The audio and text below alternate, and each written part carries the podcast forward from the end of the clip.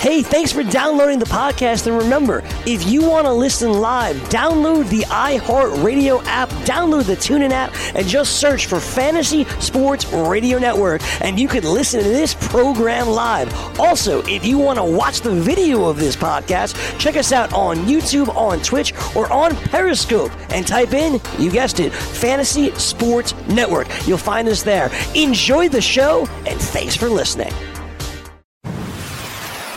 You're listening to the Fantasy Sports Radio Network.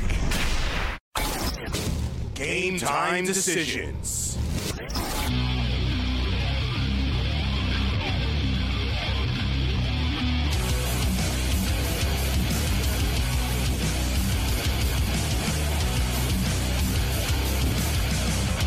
All right, let's roll. Game Time Decisions Radio, Red Heat and Rage. I guess I'm uh, Rage. Rage. He's Red Heat. Sure. Although he's often raging himself. I'm Gabriel Morency. he is Cam Stewart. Paul Bovey returns to the rotation. Paul Bovey will join us a little bit later on as uh, Paul has wrapped up his three month world tour.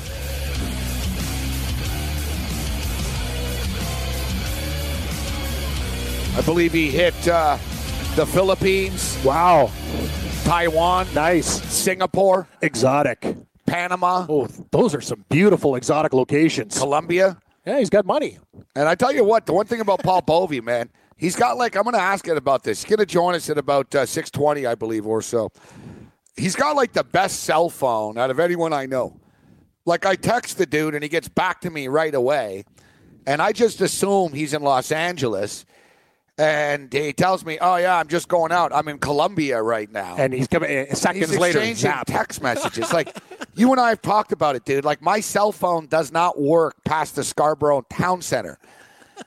Like it's it's a little better now. Like the company I have now, like mobile mobilicity. Yeah. I swear to God, dude, Ajax, it would cut out. Oh, it's like, dude, I'm like uh, I'm 15 minutes out of the city, man. Yeah. When you hit the Ajax Downs horse track, you get nothing. No, no, you yeah. can't. You can't. You can't be using a phone. Yeah. Speaking of which, I think our horse is running tomorrow. Oh, tomorrow. Wow, Yeah. wow, well, rough hearing. Yeah, uh, conflict diamonds appearing. He's not running. He's not racing. He will be is appearing. appearing at a track near you. I think we could honestly make more money with this horse at this point. I mean, we own him.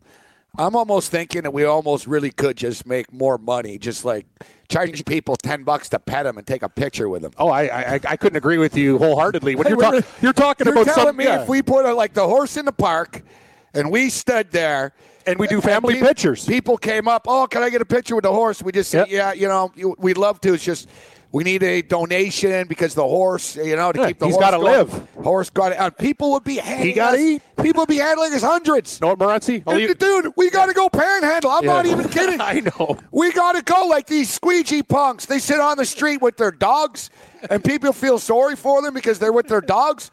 Imagine you and I will stand on Yonge Street with a horse and a couple of hats. We'll work for food. No, and just say, "Horse, please, uh, please uh, help horse."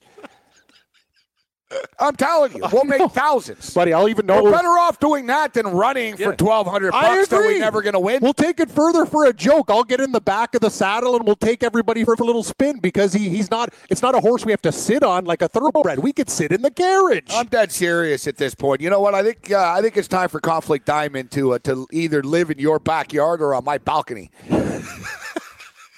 he can frolic in the backyard. My balcony's the same size as like a horse uh, stall, yeah, Stall. exactly. The ones we're we're in, yes. Yeah, it's sort of like a stall. You'd like it. You'd be outside. Look at the other dogs. Yeah, the animals around that hang out on the balcony. Yeah, and he can be just like the dogs in my building. He can piss and take big shits like all over the yard. It's funny you mentioned that. A dog uh, just just when I walked into the studio. Yeah, there's a lot of uh, a guy. Your your uh, your your guy at the front, the concierge, was talking to a chick like because she's got four or five. He's like, "Listen, man, you got to get a control of this situation. Like your dog just put one right in the front entrance. Like these these people have no care for the rest of the the, the know, tenants this- in the studio. These people that live here with their dogs, Yep.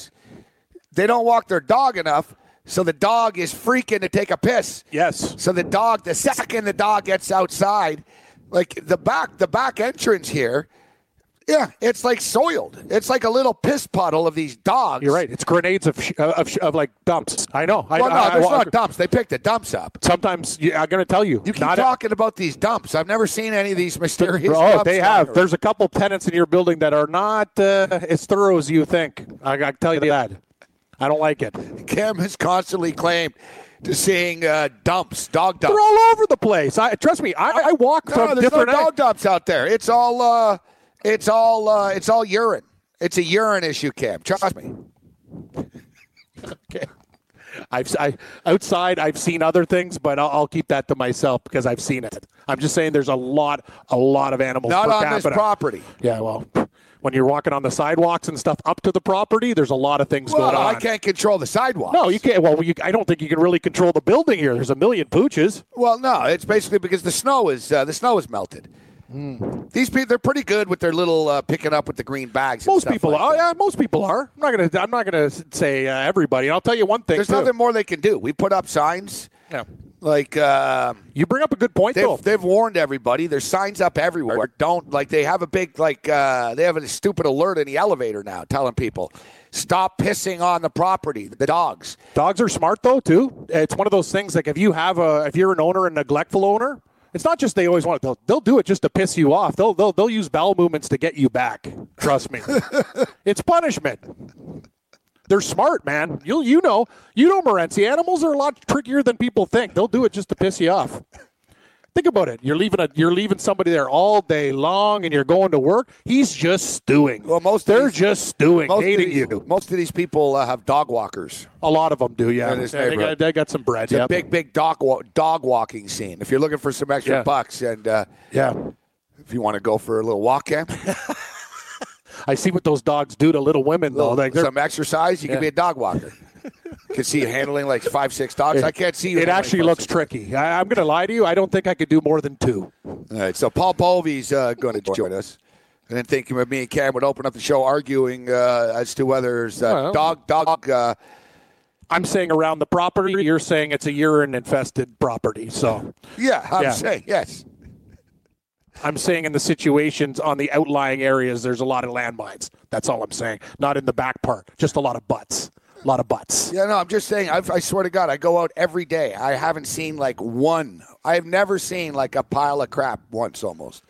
Like honestly, like you know, like on the sidewalk once in this. neighborhood. Really? Yeah. Wow. I, I've seen multiple times. Uh, Multiple. Like on those people that have the little strip right by People, you. people are yes. people are conditioned to uh, to bend down and pick this stuff Uh, up. you'd be surprised. A lot of people don't do it. like in the old days, in yesteryear, p- dogs would just go wherever the hell they Of course wanted. they did. I'm just saying, not all loners are are productive like you, Gabe. I'm saying some people just say, "Screw it, I'm not dealing with it. Bye bye." Well, I'm not a productive dog. I don't even own a dog. Yeah, that's right. It's not your, good and that's your, the urine problem's not your problem. You don't own any pets. I'd like to get a dog, but Uh, what are you going to actually? You, it's a lot. It's a lot of work. Got to take them out for at least a few walks, especially if they're young. You're right. You know what you need? A, a pet that's already house trained. What do you mean, especially if they're young?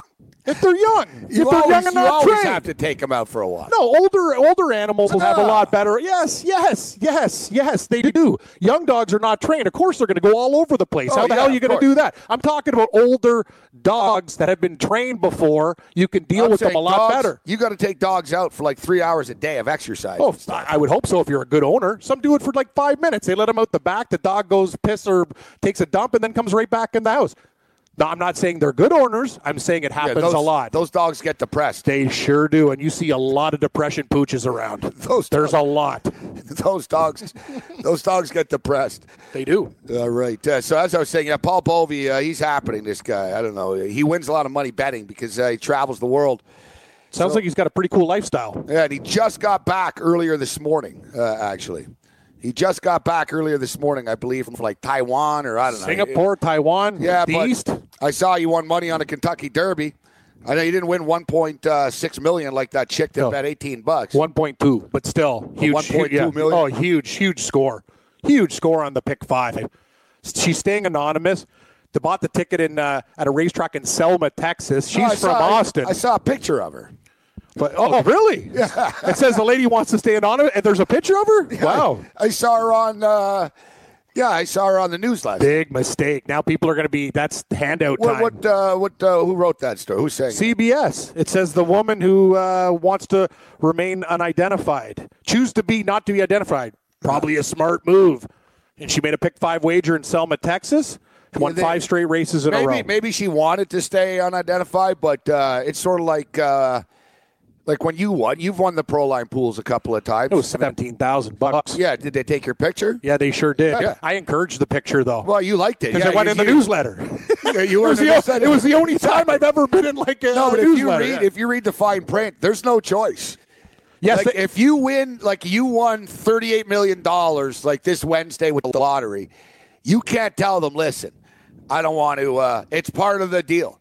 It's like in the fine print. They'll tell you, well, we can't give you the money. You said- no, You've got to accept this check, and there's going to be a press conference. You said it because I remember that old guy won, Yeah. and he said he had a lot of people in his family that were deadbeats. Yeah. He wanted to wear like the mask. They're like, no, no, no, no, no, no. You said it, brother. No, he, that, no. They Dude, said they you- said we you honestly rights. think if I won forty million dollars, you come on a luchador I would want to have a press conference about it?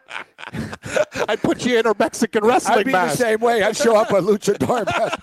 Who's this guy? I want to thank God and Jesus for uh, for blessing me like this, and I want to thank I want to thank the everyone with the lotto uh, lotto officials. Yeah, I remember. He had like a lot of people that like are real exactly. snakes, and they said, "Sorry, sir, your picture's out there." And then boom, out came the snakes. Yeah, it happened to me because uh, I didn't win 17 from them, but uh, I had to go to the uh, Lotto Ontario office for like 30, 33,000 or so. They shake you down too. Was a cop in the room when I was And, uh, there? no, they they basically uh, asked me if I knew where I played the tickets, and they, it wasn't enough to really.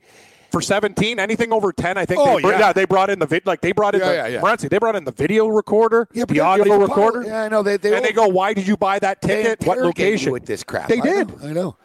They it's like what i couldn't win a ticket honestly No, yeah they like- didn't with me because I wasn't one hit. I basically had, I basically had like two or three pro line tickets for like a thousand Yep. each, and you can only cash like Under, like- five six hundred at a corner some store. stores right? are even like two or three hundred yeah, yeah, so I didn't have a choice, so I had to go in. I but it was they weren't suspicious because whatever. Yeah, man. you had separate tickets too I won a couple of two hundred dollar pro line. Like I won a couple of big parlays on. You know what I mean? It wasn't enough to. Uh, but they, I remember they told me because they had the picture there, and they said, you know what, uh, we could take your picture, but it's all right. Don't worry about it.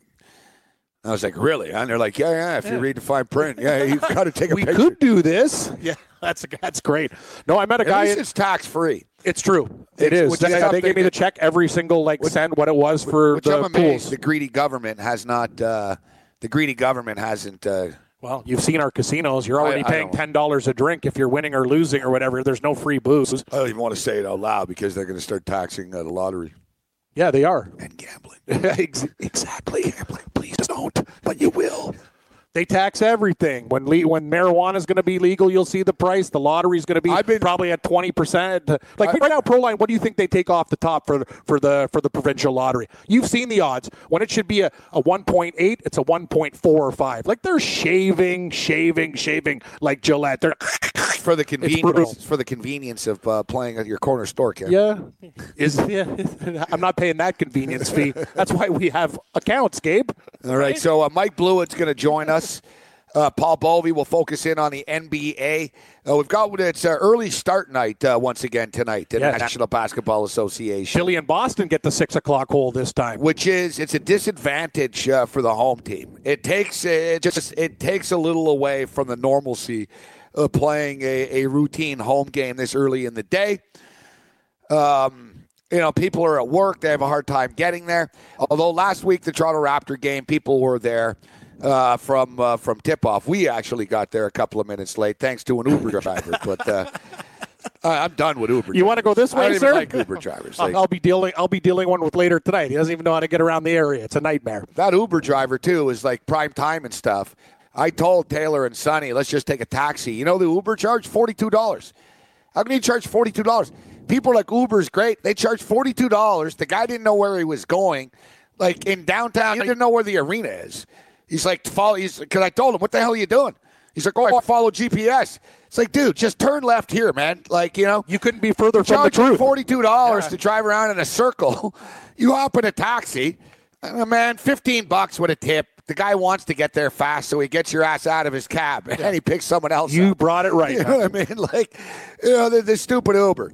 All right, so uh, Mike Blewett uh, is going to join us. Uh, we got basketball at 6, so Blewett will talk uh, Celtics uh, and uh, 76ers, little Raptors and Cavaliers. I've been called uh, worse than crazy, but call me crazy. The Raptors going to win the game tonight. I like it too. I've already taken the They're not going to quit. They're going to win the game. They covered last uh, game. tonight. They covered the last game. And funny you mentioned about Uber before we hit the break, Gabe. I got uh, stranded in a town outside, like in farmland this weekend. 162.90 to get home because a buddy of mine stiffed me. He, he's actually funny. You Dear mentioned God. he's an Uber driver. He's an Uber driver, so he picked up a family from Buffalo. He was supposed to meet us at a party afterwards. He never showed. So I go up to this guy. My other ride left real early, so I'm stranded. I got no way to get home. I try I ta- Uber. I'm thinking 60 bucks. It was 163 bucks. You think I know? I slept on a floor. That's Oh, what I did did. I dealt with it in the morning. What? Where did you go, Kitchener? Cam- Cambridge, yeah, Cambridge? yeah, yeah. I was actually going to call Kitchener Ray for help, but I was it was four o'clock in the morning.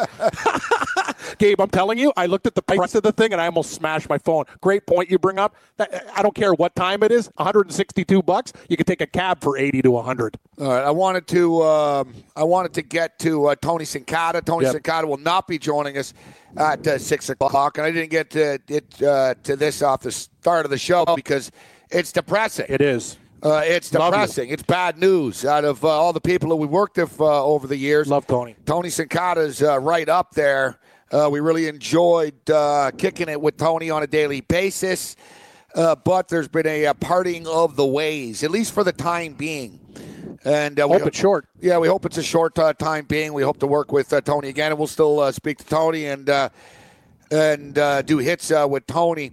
You know, on our uh, Patreon, on the premium, etc., and on our other platforms. Uh, but uh, unfortunately, it's going to be just you and me at six o'clock. Cam, I'm stuck with you. You're stuck with me.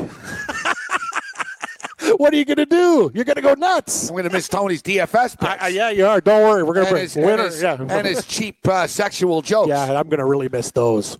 They were amazing. You know, I've said it before, man. I'll say it again. This, um, all you can really do in this industry, it's like being a player on a team, right?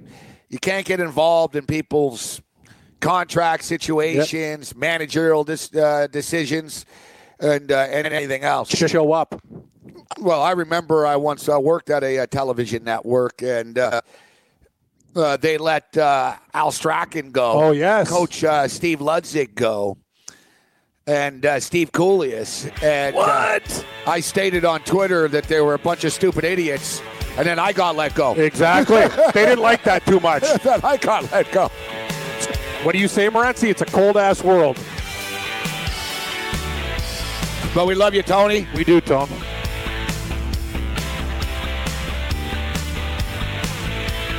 Game time decisions. Red Heat and Rage Radio continues. Did you know that you can listen to this show live on the award winning Fantasy Sports Radio Network?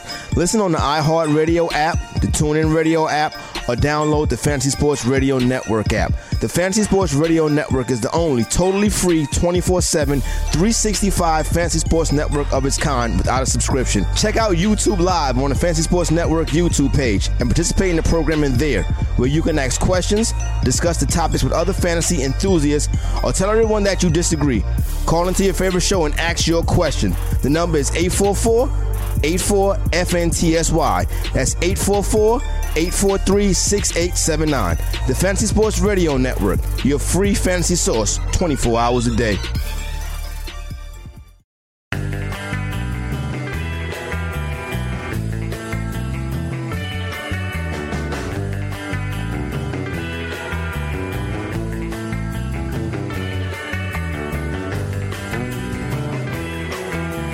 This segment brought to you by Al's Diner, Al Del Vecchio's Burgers. Hawaiian Tropic suntan lotion. Feels like we're on a vacation. Just riding the waves. Yeah, we've gone. Uh, we've gone We're from surfing. ska music uh, to uh, slow surf. old school, Where's Elvis? old school uh, slow uh, surf. All right, uh, so yeah, Paul Bovey's going to join us. Uh, we're going to talk NBA basketball uh, with Paul. Paul's a great uh, horse capper as well, and I saw he won like nine thousand dollars or something uh, on Saturday, uh, betting head-to-head matchup in the Kentucky Derby. Uh, we we came incredibly close. It was pretty frustrating actually, and it's one of those after where it's like shoulda, coulda, woulda. But honestly, I just didn't have enough money, Cam you know, as as uh, you and I are both aware, both of Yep. our uh, budgets have been a little uh, shortened as of late. You said it to buy those So- tickets to spread it around in, in horse racing. It, it costs money to there was do things you got to do. going on I know at the time, and it cost me. It cost me and there's too. been times where I've gotten crazy. You know, you know the deal. Right before the Derby, ah, you know what? I'll put twenty on this, twenty on that, twenty. On. Next thing you know, you got like seven hundred bucks on a two minute horse race. It happened to me. You don't win any money. You're like, man, I just lost five hundred bucks on a the- horse race. You said it, brother. I've done that a lot, so I was cautious this year, Cam. So it's like, all right, I'm going to play this trifecta. I'm like, nothing's a sure shot in a 20 horse race, so let's play some trifectas. So you know what I did? I had five, seven, ten. I had five, seven, eleven boxed. I didn't have five, six, seven. you, you had everybody but the six. yeah, but what's crazy? On Friday night, it's even on tape. I said, I tell you what, I think you could even just go with a five, six, seven. I think just in the middle right here. Whatever, you know. It paid a it paid two hundred and eighty two dollars for two dollars. That's what the trifecta, two Yeah, dollars. that's the thing. So most people play one dollar ones. Yeah. Yeah. No, I, I hit an exact and I paid nothing. You said it. I actually ended up losing money on the Kentucky Derby because I threw in. I had um, the second pl- place horse. I actually had a five, six, seven with a sixteen and other stuff. Didn't even matter. Like it didn't even matter. All the bets I made. You talked about it. The matchups and all the other stuff. They went south because I liked Magnum Moon. Magnum Moon, Moon did nothing in that race. So all the stuff with him, ding, ding, ding, ding, ding. Yeah, what are you going to do? And that's another thing about horse racing that's dangerous. You could play too little or too many. And sometimes when you play too many and you get the ticket, remember those favorites came in. Justify was the favorite in the race at three to one. Other than the horse uh, that Yeah. came second, your other horse Audible was third, right? So those are two of the co- almost co-favorites in the race, and you only throw. And that other horse uh, got bet down from thirty to eight to one by game time. Eddie Olchuk's horse, that who ju- finished second. That Justify horse is uh, Very good. Yeah, he's going to be tough to beat. He runs well in the slop too. He just kind of just plowed through it. Other horses are having problems with I it. know people always say it right after the horse wins the Kentucky Derby. It's sort of like a UFC champion camp. It's the same thing. Anytime a UFC fighter wins a belt, oh, they're going to be tough to beat. oh, they're going to have the belt for a long time. And And, they fast forward to next fight, they lose. Bam. But yeah, every year you hear this about the horse after. Uh, oh yeah, this horse, Triple Crown, it's going to be really tough to beat this horse. But you and I, as you know, being horse owners, you can tell. Like he didn't just win; like he smoked everybody. He did, wasn't tired at the end, and that the problem Like is you've seen, yes. you've seen Kentucky Derby winners, and it's they got a good trip. They won by a length or so. Anything could have happened.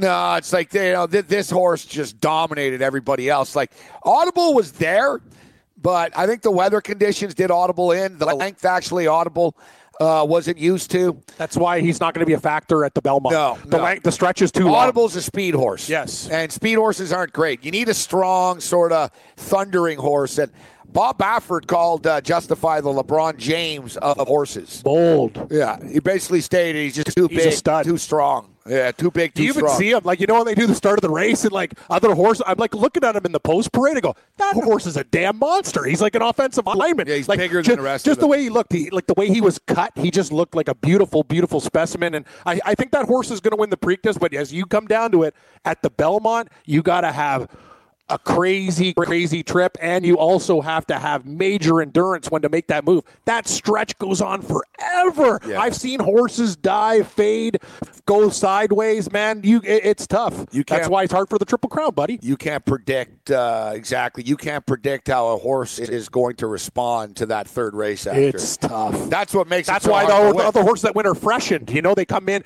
they come in from the weight. They're like, ooh, and that's why that owner owners who've had two legs of the of the triple crown are going, screw you, man. Why'd you do that to my horse in history? Whatever. He's like, I'm just a sheik trying to make some money, man. My horse has been off. He's bred for this distance. That's why you know you're a true specimen, stud, like Hall of Famer, winning the triple crown. Because at the Belmont, man, too many horses come in there ready to rock and fresh. We didn't have a Triple Crown winner um, in a long time from in 1977 and, then- and then uh, 1978 affirmed in Seattle, Seattle Slew. Slew, yes. Uh, but the last couple of years, there's been two, hasn't there?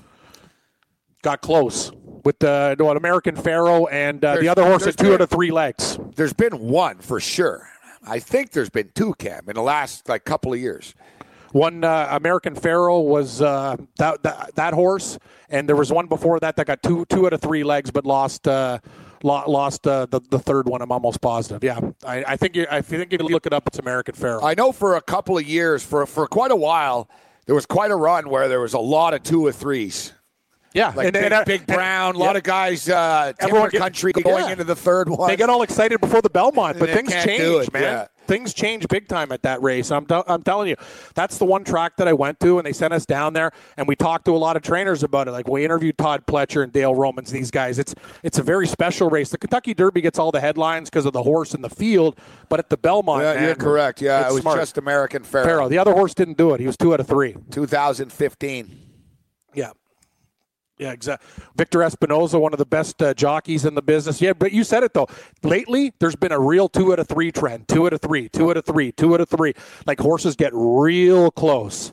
Yeah, and before that, affirmed. So, like, what are we talking about? To win the Triple Crown, man, like, that is a beautiful, beautiful. Like, it should be commended even more so than it, than what it, what you do to, because it's it's sick. You have to be a special, special horse, and the jockey really needs to know what he's doing to make a move. It has to be everything has to be in sync, man. Everything. You know what's insane though is it I've, through all these years, only 12 horses have won the Triple Crown. I know. Sir Barton, 1919. Yeah, he don't know about Sir Barton very much. That's Jockey was uh, Johnny Loftus. good name. Hey, Johnny, Johnny Loftus. Trainer H. Guy Bedwell. Don't know him. The owner J.K.L. Ross. Just sounds like a rich dude. No, that guy sounds like a tobacco kingpin from the Yeah, past. Like he got not to together, and him and Philip No, I'm thinking. I'm thinking like department store guy, Mr. Ross. yeah. 1930, Gallant Fox. Ooh, good name, good handle. I like that. 1935, Omaha.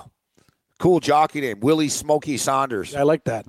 Uh, Smoky, bring back the nicknames. I don't. I've never heard of Sir Barton the horse before. I'll I, I'm going to be frankly honest with you, nor have I. Gallant Fox, nope. Omaha, nope. Omaha to me is what Peyton Manning Yeah, used to. Omaha, Omaha, Omaha, Omaha. and our main man uh, Lou from Gamblu. Hey Lou, Dot com. got to hand it to Lou with He's- the he's from- capitals and lightning. He's and- from Omaha. Is he? Yeah, he's, he really from Omaha? Yeah. Oh, uh, so he moved to Arizona then. Wow, I thought he was uh, born and bred Arizona. Wow. He's from Omaha, who moved to Chicago from Omaha, and then from Chicago to the to Arizona for the Sun. Nice. I like Yeah, Lou. but he's originally from Omaha. interesting. He's a Creighton fan. He's a cheap, cheap. The Blue Jays. he went to a Creighton game. Did he really? awesome. Uh, 1937. I know this horse, War Admiral. Yeah, War Admiral. Yes. Everyone knows War Admiral.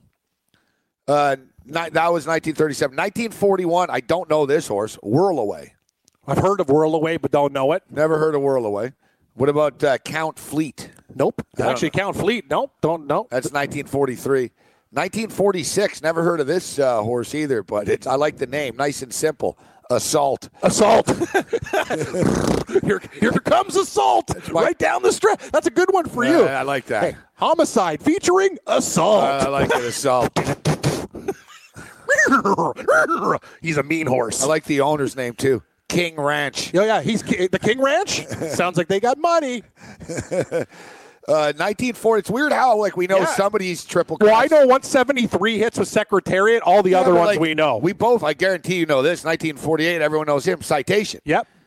It's like we know War Admiral. You know Citation. The other ones I don't. Yeah, you haven't heard of these yeah, other but ones. somebody's other one. Like why not? They, they're triple crown winners too. How Yeah. come they're going to talk about assault? It's a great and him assaulting the field. well, it's just a citation. Yeah, yeah, exactly. And, and then, like we know these ones, Secretariat, of course. yeah, the jockey Ron Turcotte, uh, Canadian, Canadian. legend. Yeah, Secre- legend. Secretariat's a Canadian horse. Yep, damn right. Ron Ronnie Turcotte. We interviewed him. Great guy. yeah, nice Ron man. Turcotte, great guy. He's a, he actually really like yeah. He helped me out a big time were at Belmont. Great guy. Sec- Secretariat, one of the probably the most, um, probably the most famous. Best horse in history for dominance. Yeah. When you when you have a picture of a horse winning by uh, you know Oh, when I is that, say 30 Canadian like- horse, actually, Canadian jockey. yes, Exactly, Canadian. good Right, yeah. Ron Turcotte's Canadian. The Um, Canadian horse that was a great race horse was a Northern Dancer. Northern Dancer's a gorgeous horse. Yes, I Northern. Dancer. I'm going to tell you though, like for dominance. Secretariat's But the one people talk dude. about because of dominance. If you, yeah, I mean, when people, how do you win that- like how do you win that race by that? In The Simpsons, when they're doing the tour of the uh, Central Park, the horse park, you know, when Homer like nearly runs the horse over in a taxi, the guy's like, "Run, Secretariat!" like they didn't say, you know, "Run, citation." no, they didn't. They Like everyone knows Secretariat. That's like that's the most uh, War Admiral in the old days is pretty. You know, that's a pretty legendary name. People know War Admiral, but Secretariat's the most famous. horse. Secretariat will always be the most famous horse because of the dominance. That's the thing. Like no other horse can win win a race by the length, and to win the Triple Crown at Belmont. But by, as far as brand name distance, is concerned, I'd say after Secretariat, Seattle Slew. they talk about Seattle Slew a lot and affirmed. Um, Yeah, but Seattle Slew's name just, just, sort of it rolls off there. the tongue. Yeah. Seattle Slew. People know, like people like only sort of hardcore horse guys know affirmed. You know what I mean? You're right. You're absolutely right. And No, then American Pharoah. great horse. Victor Espinoza, legendary jock too. Like, and I gotta give I gotta give a lot of credit. I know Justify has been the best horse, but Mike Smith, he's just one of those guys. He's not young, man. Like that's the thing. Like this guy has been a world class jockey forever. How do you know how old he is, Marcy? What did they say he was? Was he forty seven or something? Like that is nuts to be running on an animal like that at his at his age and to be dominant. Like he has been absolutely fantastic. Mike Smith's amazing. You know, you're right here though, but Secretariat holds the record for the Triple Crown races as far as fastest times. And dom- yeah, yeah, and yeah, of see, yeah, victory. right. Yeah, he's been. Uh, how about this? 18 years old, Steve Cauthen won the Triple Crown on affirmed. 18 year old jockey. That's yeah. You don't hear that one on the, the movie of the week. Like that's the thing. You said it. You talk about Seattle Slew Secretary. How come there's no movie on Steve Cauthen, youngest jockey ever? Like we, like you threw that name out. Who knows who Steve Cauthen is? Nobody. Oh, here's I didn't know. Here's an interesting piece of history here too. Only one horse cam has ever finished in second place in all three Triple Crown races. All three Triple Crown races. I have no and he's a very famous horse. I know this horse. really Yeah, Alydar. Alydar. Yeah, wow. Alydar finished second to affirmed in all three. Poor guy. So, in other words, if not for affirmed, like the guy would have won the Derby, he would have won the Preakness or the Belmont. Like, imagine owning that. That's like the Raptors going against LeBron. that's right. They It's like you're screwed. You have like this horse that can smoke everyone except this stupid horse affirmed. And then you talk about the Michael Jordan days with Utah and all the other. Hey, Karl Malone and Stockton would have had some titles too. That would have been nice. In 1995, D. Wayne Lukas became the first and only major jockey or trainer to win all three Triple Crown races with different horses. D. Wayne Lukas, legend. Thunder Gulch in the Derby and Belmont, and Timber Country in the Ooh, Preakness. Timber Country. Nice. I love horse racing. I just wish it was better for us. I wish we had more happiness with uh, the because it's actually even when I was watching the Derby and didn't have everything, just just the just the vibe when they're coming down the stretch. I just I love everything about horse racing, man. I just wish uh, it would last longer. The fact that they have that broadcast and like an hour and a half between races and whatever, there's got to be a better way to do it, Gabe. There's got to be a better way. Yeah, those hats are kind of stupid. No, I don't. Oh, I don't like the hat. I, I could, buddy. That's the thing. I told you about the OTB and whatever. I don't care about the hat. I just like the damn sport. I don't like the people. You know what I mean? It's just I always want to go bet on it. I was kind of chuckling when I saw it was raining on everyone with their hats and everything. Yeah, it was. It, that, that wasn't just sloppy. That was extra sloppy. That track was wet. No, that was the wettest. Uh, that was the wettest Kentucky Derby ever. I heard them say And that- three and a half inches of rain on the track. it was. Yeah, it was crazy. I didn't realize this either. That um, like with the goggles. yeah, they peel them off. Yeah, Uh, you know, you know how many uh, pairs of goggles? Like, there's actually a limit that they're allowed. I think it's. Is it nine? Seven. Seven. Yeah. Okay. Yeah. So- yeah. You're right. Because then they go peel, peel, peel. If you're a horse caught, Seven. caught up in a jam, that's a lot of windshield wipers, and man. I never really thought about it, but I heard. Uh, I guess it was Bailey talking about it. Jerry Bailey. Jerry. Yeah, Jerry Bailey. Coffee. Because uh, Gary, Gary Stevens, Gary Stevens like had he was good on TV. Stevens driving again though. Yeah. Stevens uh, could he, he mixed it too much. Eh, I- you know he couldn't retire. Man, he's an arrogant dude though, Gary Stevens. I've never, uh, I never had the pleasure of meeting Gary Stevens. No, I never I met him. interviewed Bob Baffert though.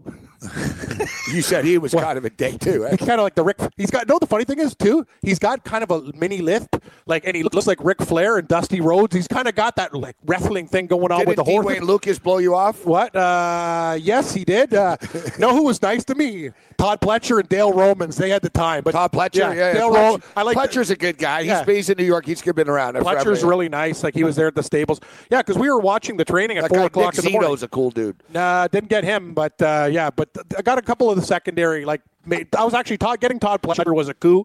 The rest of them, uh, you know, I just I dug deep. You know, I had on my show once in my younger days. I was a young guy. I went up to him in the, in the garage. Mario Andretti. Nice race car driver, legend Mario Andretti. Nice guy. Yeah, yeah. He's got huge paws too. He's like an old hockey player. He's got those big mitts. It was great. Like he just talked for like 15 minutes about how great he is. Tell us about how great you are, Mister. The best. Yeah, yeah, yeah. You know, I was a kid. It's a real, it's a real honor to interview you, sir. Yeah, That was kind of like me at the Belmont. I put it on the tee for Mario Andretti. You know, what do you? It's Mario Andretti, man. Yeah, it was cool. Ronnie Turcotte there. We, had, we got to interview all the old uh, jockeys of legendary horses and stuff. It was re- it was it was really cool. But then I'll have another got scratched. Uh oh, no but- triple crown. Yeah, what was a screw job though? Finishing. Uh, Second every time. yeah, That would really Alydar, great horse. It just tells you nobody cares. Second in three races is damn good too. Just remember the winner. game time decisions. Red Heat and Rage Radio. Mike Blewett will join us. We'll talk some NBA basketball. Game time decisions continues.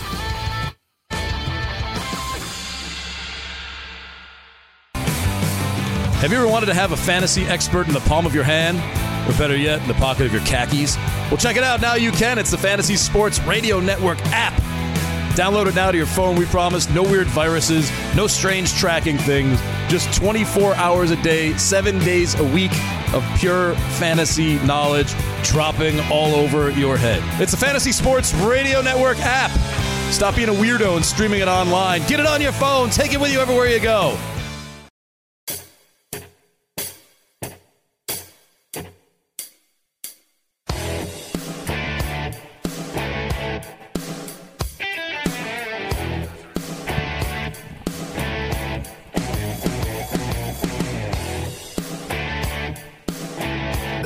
In black. Game time decisions radio. Fantasy Sports Radio Network. Our main man, Sonny Vega, tuning Yeah. in. What's up, Sonny? Sonny cashes Jason Day, I know. I was just looking at that right now. Question mark. He needs the Raiders to win the, the AFC Championship, the Saints to win the NFC, 76ers to win the East, and Houston Rockets. That one pays. Is that one hundred six thousand seven hundred four dollars? Wow! And then the other one is uh, Yeah. one hundred twenty eight. But you know what? I hope I hope Sonny Is there- Vega played a little Jason Day at 18 to 1 on its own. yeah, Because yeah. I'm going to tell you right now, as much as I love you, Sonny, uh, there's a better chance that I wake up uh, tomorrow morning with hair than there is the Oakland Raiders winning the AFC. Well, that's why it's paying one hundred hundred six thousand seven hundred four dollars, or that's a lot of money. And I don't know. He says, "Should I cash out?" I want to know what the cash out option is. Yeah, just take the Day- Jason Day money, Sonny. Yeah, just like, don't worry money. about the Rockets, Sixers, Chargers, Saints, Raiders, all this other stuff you got to do. that's a lot of work, man. the Saints, maybe. Saints, maybe. Well, it's a it's a five it's a five team parlay though. I don't understand how the Saints are plus 1,200 to win the NFC and the Raiders are plus 1,500. The Raiders should be like 100 to 1. The At- Raiders, at least thirty or forty. dude, Gruden doesn't know what the hell he's doing. Let's bring in a man that does know what he's doing. That's why he's on the show. Mike Blewett steps up and in. Mike, it's always a pleasure, my man. How you doing? Great. Love the ponies talk. I too uh, love going to the racetrack. I can't say I'm any good at picking horses, but it's a good day, fun day. I went uh, the year that Smarty Jones got passed right at the rail, uh, right down on the wire at the Belmont, uh, almost 15 years ago. That's the thing, Mike. And you know, like the Belmont there, I was telling Morency, like I was sitting there and we're down the stretch run. It was when Union Rags actually came in there. It was a it was a tough race because all have another was going for the triple crown, got scratched. It was all Yeah. sorts of crazy. CNN was there and everything, and the whole race Well, it really lost uh, its luster. Doug O'Neill? Yeah, that, that was the suspension and Yeah, stuff. We were there. That's where I met. Erin Burnett from CNN at the press conference there. Oh, you and, met Erin and- Burnett? and our old buddy Richard Garner. He was working in California for the Stronachs for their. He's like, hey Cam, I go, what are you guys doing here? I go, well, obviously when you have a horse scratch for a triple crown, it became a pretty big story. Yeah, you believe it, Mike? One of our uh, one of our best friends, actually, real good guy, Richard Garner. Yep. And, uh, somebody we used to do a show with. Uh, he used to run like television networks. So he's Yeah. a smart guy. I've always said, you know, Richard's greatest skill is convincing convincing rich guys to, let him into the room and run him some, things. give him some money. Give him some money. no, a he good really is. skill. He's- no, it really That's a is. great- He's a one of these usable guys. skill. yeah, he's one of these guys that comes out. He's like, yeah, yeah, I just got hired as the ambassador to Ireland. And, yeah, I, uh, you know, yeah. I don't have any experience, but, you know, I got I'm the feeling gig. yeah, so just out of the blue, I don't know, you know, the Stronachs, right? So Stronachs owns, like, all the racetracks, most of the racetracks. And uh, Frank Stronach is a big uh, steel mo- uh, mo- mogul. Uh, Belinda Stronach was a politician, rumored to have an affair with Bill Clinton. Um, and Bono of U2. Wow. She's kind of a Heavy cute hitters. Yeah. So, of course, our friend hits it off with Belinda Stronach. She's like, you know what? We're looking for someone to uh, to run the racetrack over at Santa Anita, um, and uh, basically the TV portion. She's like, you're in TV. You know, our TV guys don't know what they're doing. Why don't you take over all of our TV pari-mutuel network? And, uh, you know, but this is the catch. You're going to have to move to Santa Anita and um, live in the the mansion. Basically, he lived on this house. Remember, Gabe, he was going to turn it into a whole network and hire us to do like sports and yeah. horses and everything. I wish he would have stayed. I, I, call, I called him once, and he, he told me. He goes, he kind of whispers. He goes, Gabe, you're not going to believe it, but I'm, I'm sitting here eating lunch with Bo Derek right now. he kind of whispers, Bo Derek. I'm like, Bo Derek. And he's like, she really is a 10. like, he's like, because, you know, Bo Derek's really into the horse scene. Like, she's Yeah. really into it. Like, she saves really horses is and, like, whatever. Like, she's on the board You of dropped, en- you dropped enough names in that rant there that I thought you were going to uncover a conspiracy theory or the Freemasons or the Skull and Bones Society. I didn't know where that was Oh, going, yeah. but it was a nice finish. I can go there if you want. Actually, I can. I can. I can actually. But our friend, our friend also has an ability of pissing off rich people after about a year. That's true. He's kind of like an angry coach. He's got a, a short shelf Yeah. life, but a great guy. yeah. So Yeah, yeah, like Rex basi- Ryan. Yeah, basically a year in, basically a year in, he was feuding with like Frank Stronach, and uh, he actually quit. And uh, man, he was making a lot of money. Sure was. He was making a lot of money. Uh, he was making So he's, twenty he gets thousand. in with rich guys, but he's a small dose guy for those rich guys. They can only take him in Yes. spurts. Yes. Yeah, he should Great be. A, point. He should be a politician. Actually, he really should be. You know what? Now he's actually uh, producing videos for the ethanol industry. I know. He asked. He, Ethanol oil, like the yeah, ethanol. he asked my girl. He asked. Yeah, he asked my No, girlfriend no, to he do a really- story on. I, he I- really- she's, not, he's not. She's not in the ethanol. That's what game. I'm saying, dude. He's a sports gambler, bro, Mike. All right. Yet now He appears to have a lot of range. He now he sure does. represents the ethanol lobby and produces video on the benefits of ethanol. Yeah, yeah. You put ethanol Well, or at least for whatever. the next six months before he ticks them off. a lot of stations already have a minimum ten percent in your gas. Oh, I could go on and on. I went to uh, remember we went to a banquet with him. Yep. He introduced us to like the, the top general of like Afghanistan, and the guy's like wife's like a swinger and stuff. Like this like wife, this like hot milf man. She's like all over us. Like it was like a porn movie. Like I thought like seriously, and like the guy. And they're all like, no, no. They're like the general. He's kind of a swinger and stuff. And I'm like, dude. I'm not like touching this general's wife in front of him. The guy's in Yeah, uniform. it's hard to know what the it's hard to know what the etiquette is if you're not into that thing. He's in uniform. Yeah, exactly. What's the etiquette on? Yeah, what's the etiquette on on uh, on baseball? Right, like when do I have to stop? When do I have to stop? Does he give me cues before I make the next move? Yeah, It was a baseball banquet too. It was. it was a It was a lot of fun. It was a baseball banquet. We were speakers. All right. Uh, so, um, Philadelphia 76ers and the Boston Celtics. History is not on the side of the Toronto Raptors nor the Philadelphia 76ers. No, sir. Uh, I mean, not once, It's not once in the history of the NBA has anybody ever come back from down three none. But are we? Are we looking at two sweeps tonight? What do you think? Let's start with the early tip off, six o'clock, early start tonight, guys. Philadelphia and Boston. Mike, what's your take? I'll give Philly this one. I, I, I do think, obviously, they were playing great down the stretch. Um, but we have to remember at some point, I'm not going to throw them completely under the bus. We have to remember this is their first time in this position, being in the playoffs. This is an extremely young team. I do think that Philly has been badly outcoached because they've been they've managed Boston has managed to get Simmons completely rattled, obviously, uh, to the tune of taking four shots in an entire game. Uh, but I do think I'll give them enough. Uh, they have enough talent. They obviously have enough wherewithal, in my opinion, to take tonight's game. I'm not looking at a sweep there. Uh, on the other side of things, Toronto, with DeRozan missing an entire fourth quarter, they gave Cleveland every last shot that they had and had a nice, did a really nice job of coming back. I just don't really see them being able to get it done tonight. I think they are checked out and uh, ready to play golf. We were going to take the we were going to take the five points with the Raptors. Uh, I I'm guess because actually- of, I I actually really like the spot for Toronto tonight. I think there's Yeah. going to be a lot of money on Cleveland, and it looks like a short price. And uh, I'm going to take the Raptors. Well, let's talk about this from a gambling perspective first.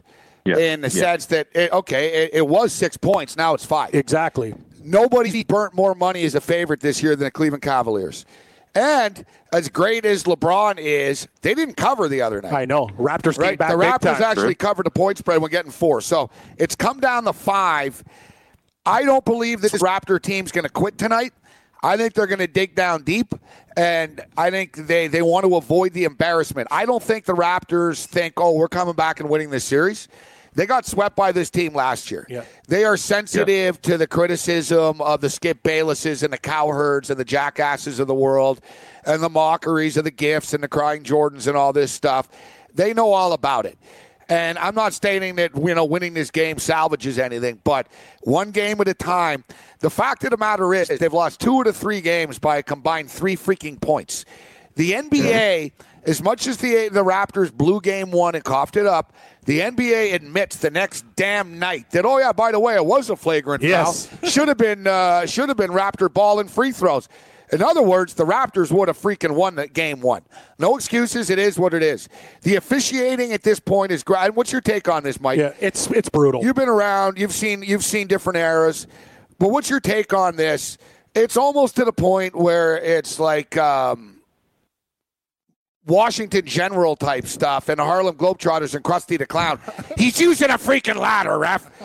Like LeBron is great, but the constant calls. he changes referees' Dude, opinions. Serge That's Ibaka, yeah, and anyway, it's fifty That to was 40. continuation. 50 and 50 to 40 the other night, right before the end of the half. Great Uh, point. Serge Ibaka goes in for a dunk, gets fouled. Would have been an N1, made it 50-43. He's on the damn free throw line. He's about to shoot the ball. Yep. LeBron James keeps bitching to one ref.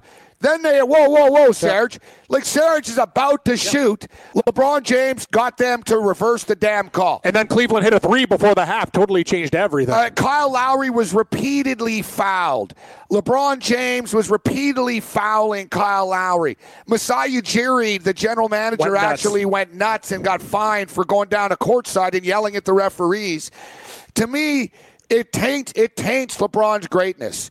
Their desire and the entertainment aspect of the NBA to get certain players in prime time is beyond. It's into WWE land now. To me, Yeah. listen. They screwed him in game one. They admit it. They admitted the next day, Mike. Oh yeah, oh it was goaltending on LeBron, but let's celebrate the three that he hit right after. It was goaltending. They would have lost the game. You know, Yeah. They would have lost the series. Yeah. First of all, um, as an aside, there's a great article in Sports Business Journal about Masai Ujiri that I just read last week about all of his humanitarian efforts. I encourage everybody to read that. It's a great Oh, he's a guy. great guy. off the court. Great guy off the court. So um, I would say in general, clearly star treatment is at an all time high with LeBron. The irony of that is that a few years ago, the NBA rightfully tried to peel back the amount of complaining and bitching and moaning at the referees. We saw that.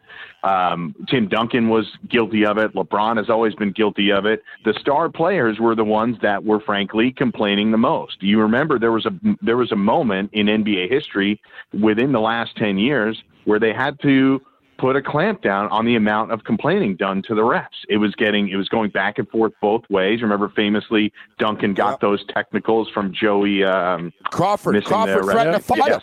That's Crawford right. finally right. said, "Let's just fight." He gave him two texts while while Duncan was he gave him two texts while Duncan was sitting on the bench, really saying nothing. It became a hostile environment.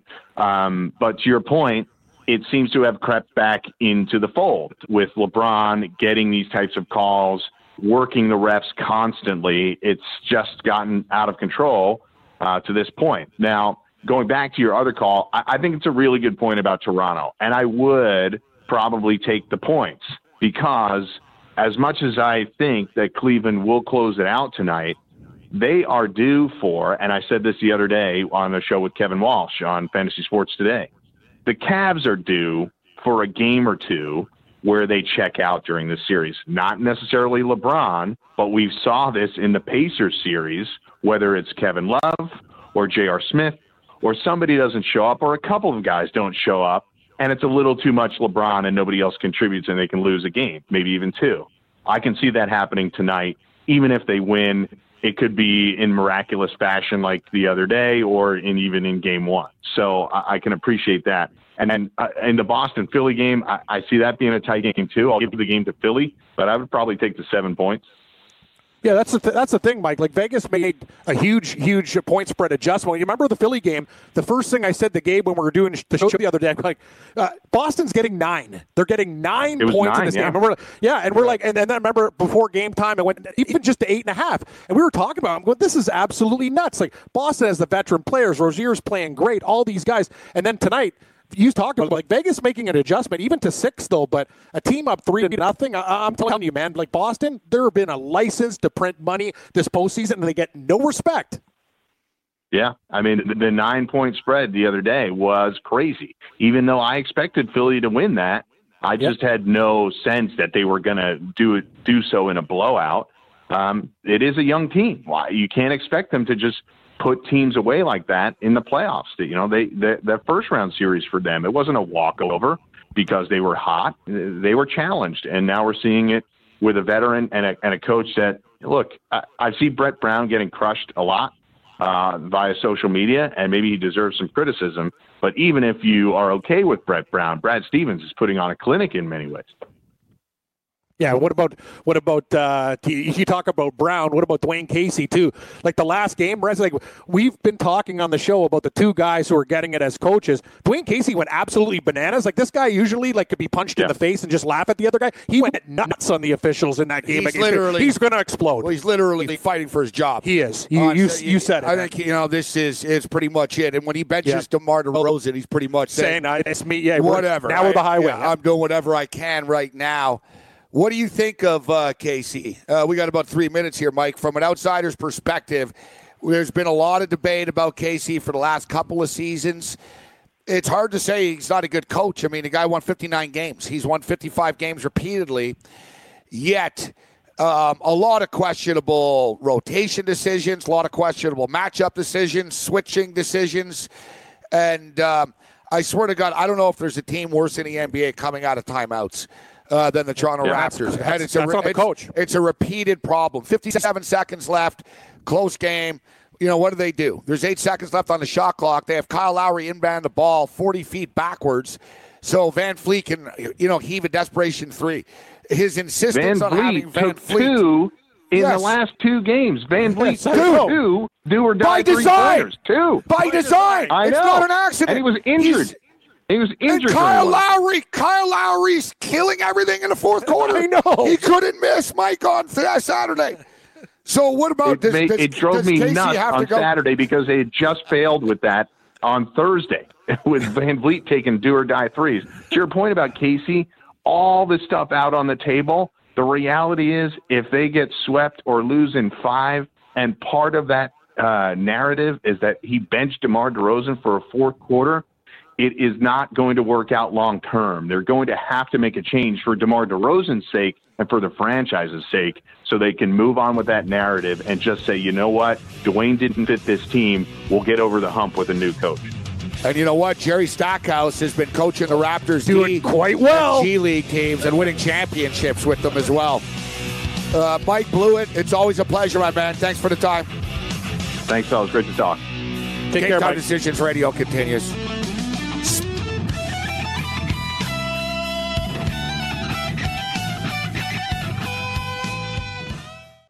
Hey, thanks for downloading the podcast. And remember, if you want to listen live, download the iHeartRadio app, download the TuneIn app, and just search for Fantasy Sports Radio Network. And you can listen to this program live. Also, if you want to watch the video of this podcast, check us out on YouTube, on Twitch, or on Periscope and type in, you guessed it, Fantasy Sports Network. You'll find us there. Enjoy the show, and thanks for listening. You're listening to the Fantasy Sports Radio Network. Game time decisions.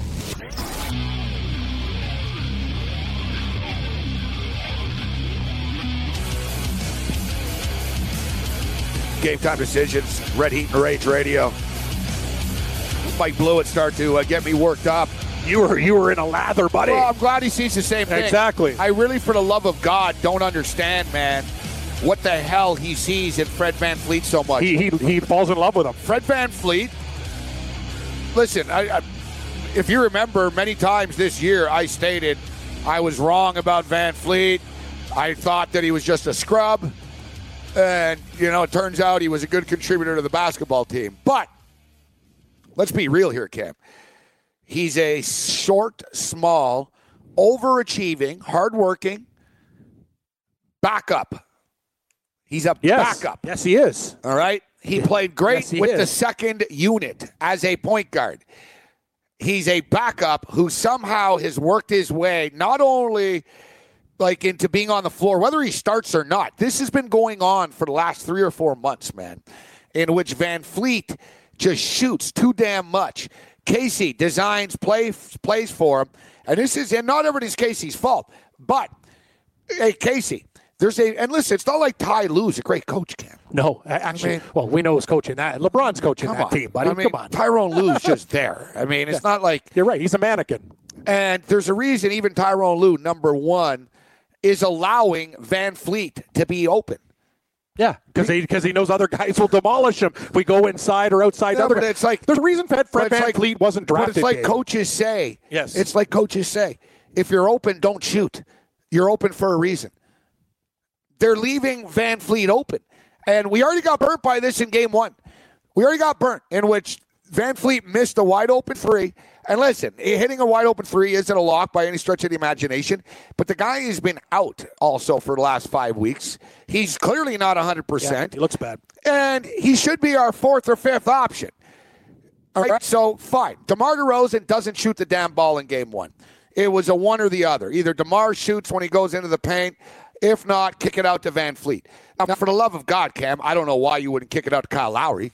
I mean, Kyle Lowry's the one that we're paying $28 million to, not some jackass from And- Wichita State. The point you said, he scored all those points in the fourth quarter. He was Well, on a he, he was on a that- heater. I'm talking about game one. Oh, now I'm going into Yeah. yeah. Into game three Saturday was ridiculous. Yeah, the Raptors are down by 17. It was essentially the Kyle Lowry show in the fourth quarter. Damn right. He's taking it to the rack. He's hitting threes. He's doing everything. He single-handedly cut the lead to three. Anunoby hits the shot. Sure did. But who's getting the shots? Fred Van Van Fleet. Fleet. And I even said during the game, I said during the game, I said they better not have this designed. It was 57 seconds left in the game. The Raptors were down by uh, by five, and I'm like, they better not design this for VanVleet. And I saw that Lowry was going to be the inbounder, and I said out out loud at the time um, that hey, if you're having Lowry, have Lowry inbound the ball and then give it right back to him, and then he can Do his thing. hit, hit Yeah. a three, right? But no, no, no, no. They have Lowry throw it into the backcourt so VanVleet can go back and get it with eight seconds left on the shot clock and then run up the floor and then bomb a desperation three from near half court that barely hit the damn rim. Now you would think was that a, no, but Cam, that was out of a timeout. I know, that, that- and that's was where you, out of a timeout. that's where you make and break coaches. Like that's that's that's what they came up with. And so then after Casey was actually asked, it's to the point where he is being asked about these calls. Uh, about the DeRozan call. And, you know, it was basically DeMar didn't shoot, and yes, VanVleet was designed to shoot after if it wasn't DeMar. So asked about this play. Why did you throw it into the backcourt with 57 seconds left? And basically he said they wanted to create space for VanVleet. create space for VanVleet. exactly. Now, secondly, DeMar DeRozan, Cam, learned his lesson. You didn't need to embarrass him by leaving him on the bench. We're already losing a damn series already. You want to like piss off your superstar now? Yeah, exactly. They made their point. Yeah, they went on the run, but to me, I would have put DeMar back in with like five minutes left in the game. I for, for sure And, you would you have. know- now he's now he's pissed. Well, now I think he'll play with a chip on his shoulder tonight. And I expect he handled it pretty well the other night. But that's nothing to do with Casey, and you said it. But- Jerry Stackhouse has been money down in uh, at the, with the 905s. You said it. They, they don't even care about uh, about Dwane Casey. He he's good as gone. It's over, Morency. Like honestly, to, to bench a star like It's gonna that, have to be. It has to be. You can't get rid of the whole damn team. He's gone, and the and the 905s have been great. Jerry Stackhouse has the experience now. Hell, man, like even Jerry Stackhouse coaching in the D League, like what's Dwane Casey do? You said it. Coming out of timeouts, no plan. He has a regular season. Warriors. What do you do in the playoffs? Nothing. It's just it's And been going big on for years, man. A big problem for Dwane Casey right now as well is his rotations. And we saw the same thing last year, Cam, in the playoffs against the Cavaliers, in which he starts switching and changing. And, dude, they won 59 games this year. All right? Just play the damn way we played during the year. Like, what? Let, let me, why the hell did DeLon Wright play five minutes the other night only on Saturday? Why? Because he struggled a little bit in one of the games in a sequence. Jakob Poeltl missed uh, missed a layup. Yep. He hasn't been, you know, hasn't been great. You know, whatever. Has he struggled a little bit? Yes. He's a rookie. You played him all year. Now suddenly he doesn't play a single minute. Valanciunas. One night Valanciunas takes 32 shots and plays 38 minutes. The next freaking night Valanciunas plays 16 minutes. And then the next night he'll play 33 minutes again. What's this? Casey has been the coach of these same players for years now. I know. For like five years. You know these guys. Yet here you are continuously searching, not knowing what rotation do I get. It's like, Dwane, live with your damn rotation and die with it. What do you- what- As opposed to getting guys in and out, and he's playing, he's not playing, he's benched. Oh, tonight DeLon Wright's going to play 22 minutes because he hit a basket. Like Dwane Casey, I don't know if you're going with your gut, dude, but your gut and your instinct is wrong on your rotations right now. It's a problem. He's You're- on, he's on tilt, man. Like whatever he does, Yes. he can't make the right decision. Yes. It's a, it's like gambling when you're down. Sure, you go with your gut, but you're not going to win. And another thing that you That's bring That's a good up- way to put it. No, he He's is. on tilt. He's totally is on tilt. Well, I've been there. It's like No, gambling. It You're right. sucks. Being on tilt blows, but the problem is he's doing a lot of right things. I mean, benching no. DeMar did help.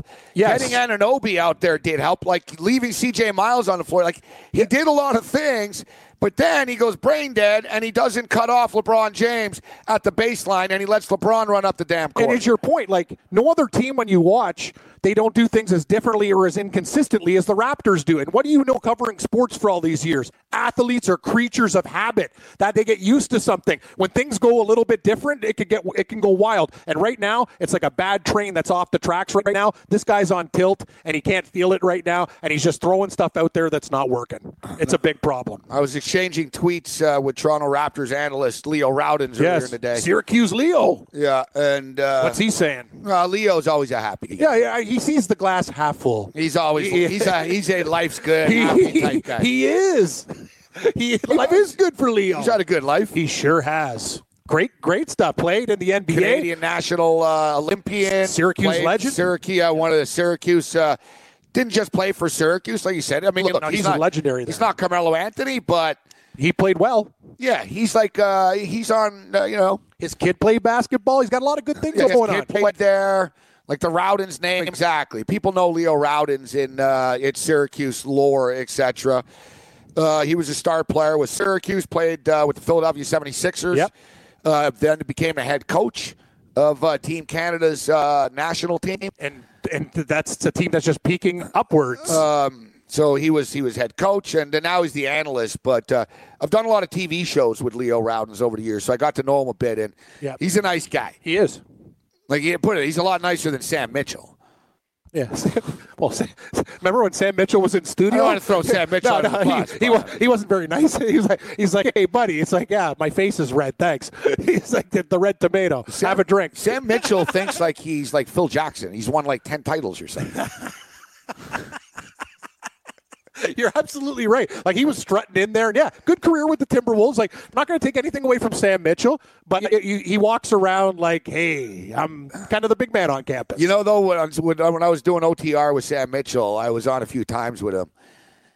He's he is funny. Like he is. oh, he could cut you uh, up pretty good. Oh, he's he, talented. he, he went. He, he had me a couple. He did a couple zingers. he he is he is uh, he is a talented guy, but you know he's a lifelong NBA guy and coach, etc. So all these guys are just sort of arrogant. Leo Rautins isn't. Leo's He's uh, a regular dude. yeah. Leo likes to party and stuff, Oh, he does. Yes. Yeah, Leo. And, and Jack, Jack, the other uh, uh, analyst Jack likes to. Armstrong. Jack, he likes his Guinness. Nice, Yeah, Jack Armstrong's a good guy. fantastic guy. He's always been nice to me. Yeah, no, I ran Former into head him on the coach of uh, Niagara Purple Eagles. Yep.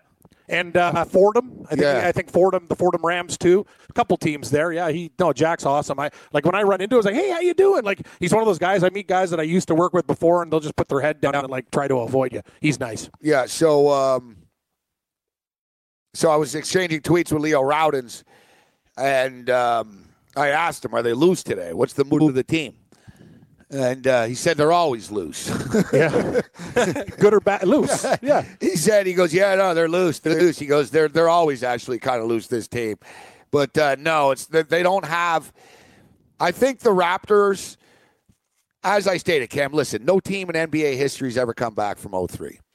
So let's not delude ourselves here. We have to take this one game at a time. Yes, we do. But and I'm not using this as an excuse if you're a Cleveland Cavalier fan tuning in, but your team is oh. only playing right now because the NBA is rigging the games. It feels that way. All right. You should have lost to Indiana. You they got screwed. It was a goaltend. You Yep. would have lost the damn series. All right. In, in a fair league, Cam, the Raptors are up two games to one right now. Yeah. Well, They win game one. The it's not it's not me or an excuse. It's a fact. The NBA stated after game one on Wednesday that yes, we made a mistake. yes, they did. It was a flagrant foul. It should have been reviewed. It would have been a flagrant foul, and it would have been free throws for the Raptors and, Possession. Therefore, we would have had free throws and possession, Cam, with nine seconds left in the game. they would have won the Yes, game. of course they Right? would have won the game. So- You- but you said this before. Yes, they brought not- it upon themselves by blowing the lead. It's not NBA. It's NBE, National Basketball Entertainment. It is. It's NBE. So, all right, game game three on Saturday was a damn joke. Like you said, LeBron's just making calls. Just LeBron should just wear a damn uniform like a ref's That's jersey. the, yeah, no, it's it's they listen and they listen to everything he says. He can't go wrong. It's sort of like yeah, Tom yeah, Brady's the only one I've ever seen that where you know where, where the refs just oh, thanks, Tom. Yeah, Aaron Rodgers tries doesn't work. They as much. tell him to f off. I know. yeah, no. Aaron Rodgers gets Yeah, yeah. He doesn't get the Tom Brady. No. You know what? They used to listen to Manning too. Manning, Yeah, Peyton Manning, used to get away with Manning it. could go into the, Yeah, ref, to the uh, referee's come on, huddle. What's he up, could man? go over and confer and talk to them about it. You'll notice Tom Brady's allowed to talk to the refs in their little circle. Of course he is. Aaron Rodgers will try and they'll push him Yeah. off. Off screen. They're like, it probably pisses Rodgers off. He's probably like, uh, he's probably like Patrick Reed, sort of like if I was Spieth, Yeah. thinking, oh, you know if I'm not, I'm not Brady, huh? I'm not Brady, right? Can't talk to you guys. It's so bad. No, it's, it's, it's absolutely crazy. And, and he, you know what? Roger should be treated with respect. Look what he's done with that team, man. But you want like- to talk about a quarterback. But hey, I'll say one thing. The games are being rigged, Morency, but there's one thing that you can't deny the 50, 52 to 19 turnover ratio. Like the Raptors got to protect the ball a little bit better. It's not, the referees have been screwing them, Yeah. but their turnovers are been. Oh, no, no. It's, come on, it's pathetic. Yeah, they bring They're minus 33 in the ratio. Like that's. That's that's craziness, man. And you clean that up. The referees have been horrible. They've been actually it, it's comical for for Ujiri Yeah, and these guys to go wild. They're going to get calls tonight. That's the thing. They are. No, wonder why? also, you Because know they're not. Hey, we're businessmen. What do you know? Let's think about this logically. Extend the Yeah. series. More monies. Take Cam, Toronto imagine, tonight. Uh, imagine if both of these things are uh, are sweeps right now tonight. yeah. They're screwed. And and the other series are going fast now too. They're going to be over next game. They're both double digit favorites. Yeah, 11 and a half So and 12. you're, you might be thinking, "Wow, they could just start all the series." No, no, No, no. they you can't. guys don't understand. They already have this this stuff scheduled. The NBA finals are locked in. That that crap starts like June seventeenth and stuff, Cam. You know what I mean? They can't. Yeah, they could hypothetically say, "All right, you guys, hey, the Warriors and Rockets start Wednesday." What are they going to do? You're going to have two weeks off in between, like. Suddenly, they're going to have to start like stretching games That's out, exact- and it's a real. Let's let's play the. Let's no, play you're yeah. totally right. Of course we they, are. They ideally the Raptors win tonight. They go back to Toronto Wednesday. win again They and lose again. game six. Then Uh, they lose. yes. They lose on Game Six Friday night in Cleveland. Yep. And then boom, they'll get Cleveland on two more times this week, and then bam, Cleveland plays against uh, whoever on against Six- Boston on Sunday. You said it. Sixers are winning tonight. That'll be extended. Both series are probably going to go six. Oh, no, the league would prefer it now because they've already screwed the Raptors. LeBron's going to win the series. Of course he is. Now it's about revenue, and now it's about commercials uh, played, and not just revenue for the teams, but revenue as in TNT, ESPN, ABC have an inventory of commercials, Cam, that they've already charged the networks for. Right? Like Budweiser's been promised. Listen, we're gonna pay. We're gonna play twelve hundred thirty second commercial breaks during the NBA playoffs for you. And that, that that's the thing. You, what you said to do that- NBA playoffs equals a huge commercial. for them like, to yes. do that, they need actual games to play the damn commercials in. Yep. Right? Now, if they don't meet these obligations, it carries over. Do you think they want to write a check back Nah. back to Budweiser? Well, they're no, they're not giving any money back. they're not giving any money back yet. That would be great. It's sort of like uh, credit.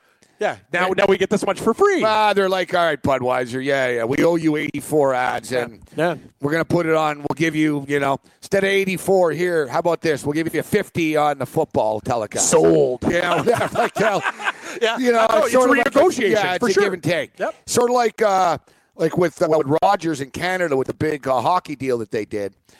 Cam, like they spent all this money, so they raised the premiums of the, the advertising because they Yes. spent five point five billion dollars. It's a lot of money, Insanity. right? So, but in context, NBC only spent two point two billion. Smart. So they spent 5.5 billion, so they didn't have a choice. So they nailed all the advertisers. But what happened is, since there's never a Canadian team, I know. the ratings are down, and then suddenly that guy on Dragon's Den, Boston Pizza, he wants his money back. Exactly. Treliving. And you see that guy, you don't, you don't want to piss that guy off. It's a cop too. He owns part of the Flames. Who the Boston Pizza uh, guy? Yep. Damn right. Jim Treliving. Does he? Yeah. Yeah. He's such a hard ass, that guy. He's not very nice. Have you ever wanted to have a fantasy expert in the palm of your hand? Or better yet, in the pocket of your khakis? Well, check it out. Now you can. It's the Fantasy Sports Radio Network app. Download it now to your phone, we promise. No weird viruses, no strange tracking things. Just 24 hours a day, seven days a week of pure fantasy knowledge dropping all over your head. It's the Fantasy Sports Radio Network app. Stop being a weirdo and streaming it online. Get it on your phone. Take it with you everywhere you go.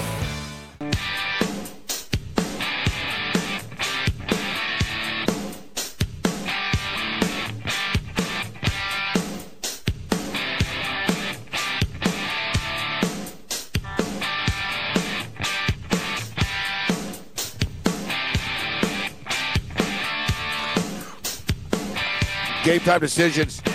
And Heat and Rage Radio continues. Fantasy Sports Radio Network.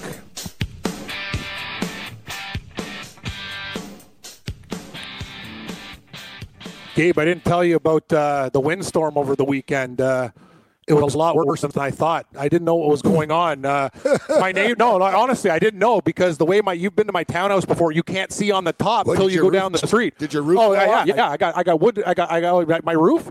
I'm missing shingles, buddy. Like I'm talking Denny Savard shingles. Really? I got problems. My neighbor came up to me. I didn't tell you this. I was going to say for the show, I don't want to talk about eight dollar pants that I buy at the store because you gave me shit for that last time. So I'm going to tell you a real story. No, I didn't mind the eight dollar no, pants. No, but I'm going to tell you a real story now. Anyway, you opened up the show with. Yeah, it. I'm not opening up the show with the pants, but I'm I'm going segment four shingles, and I'll tell you something. My neighbor's like, Cam, did you see the top of your roof? I go, I was out of town. What the hell are you talking about? Well, how can you Guy, see the top of your head? That's roof? my point. But this guy goes for bike rides and stuff, and he sees different angles. He goes, "Come with me."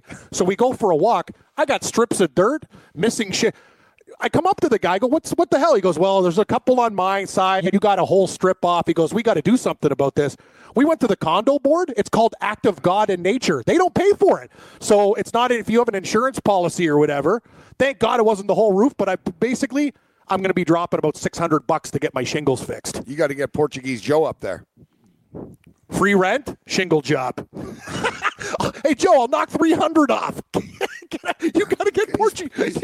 I don't know if I want to put him on a ladder though. It's pretty high. He's Portuguese. uh, I guarantee he knows uh, somebody that uh, knows somebody that can help you out. Yeah, I like that. Maybe yeah, we got to we got to reduce Ah, cost. come on. My neighbor's uh, he, he goes high end. How would a guy uh, named Portuguese Joe not have a connection uh, for anything? He's got a lot of connections. Exactly. More to more to more to the supermarket biz and uh, cleaning. That's his game. His, Just- game. his game is cleaning. Tell him it's like directly over his room too. Say, Joe, we got a big problem. Like, Yeah, hey, hey, you- Joe, Joe, it's right down to the room over your wood, and I'll tell you something about mold and water damage. I don't know if you saw.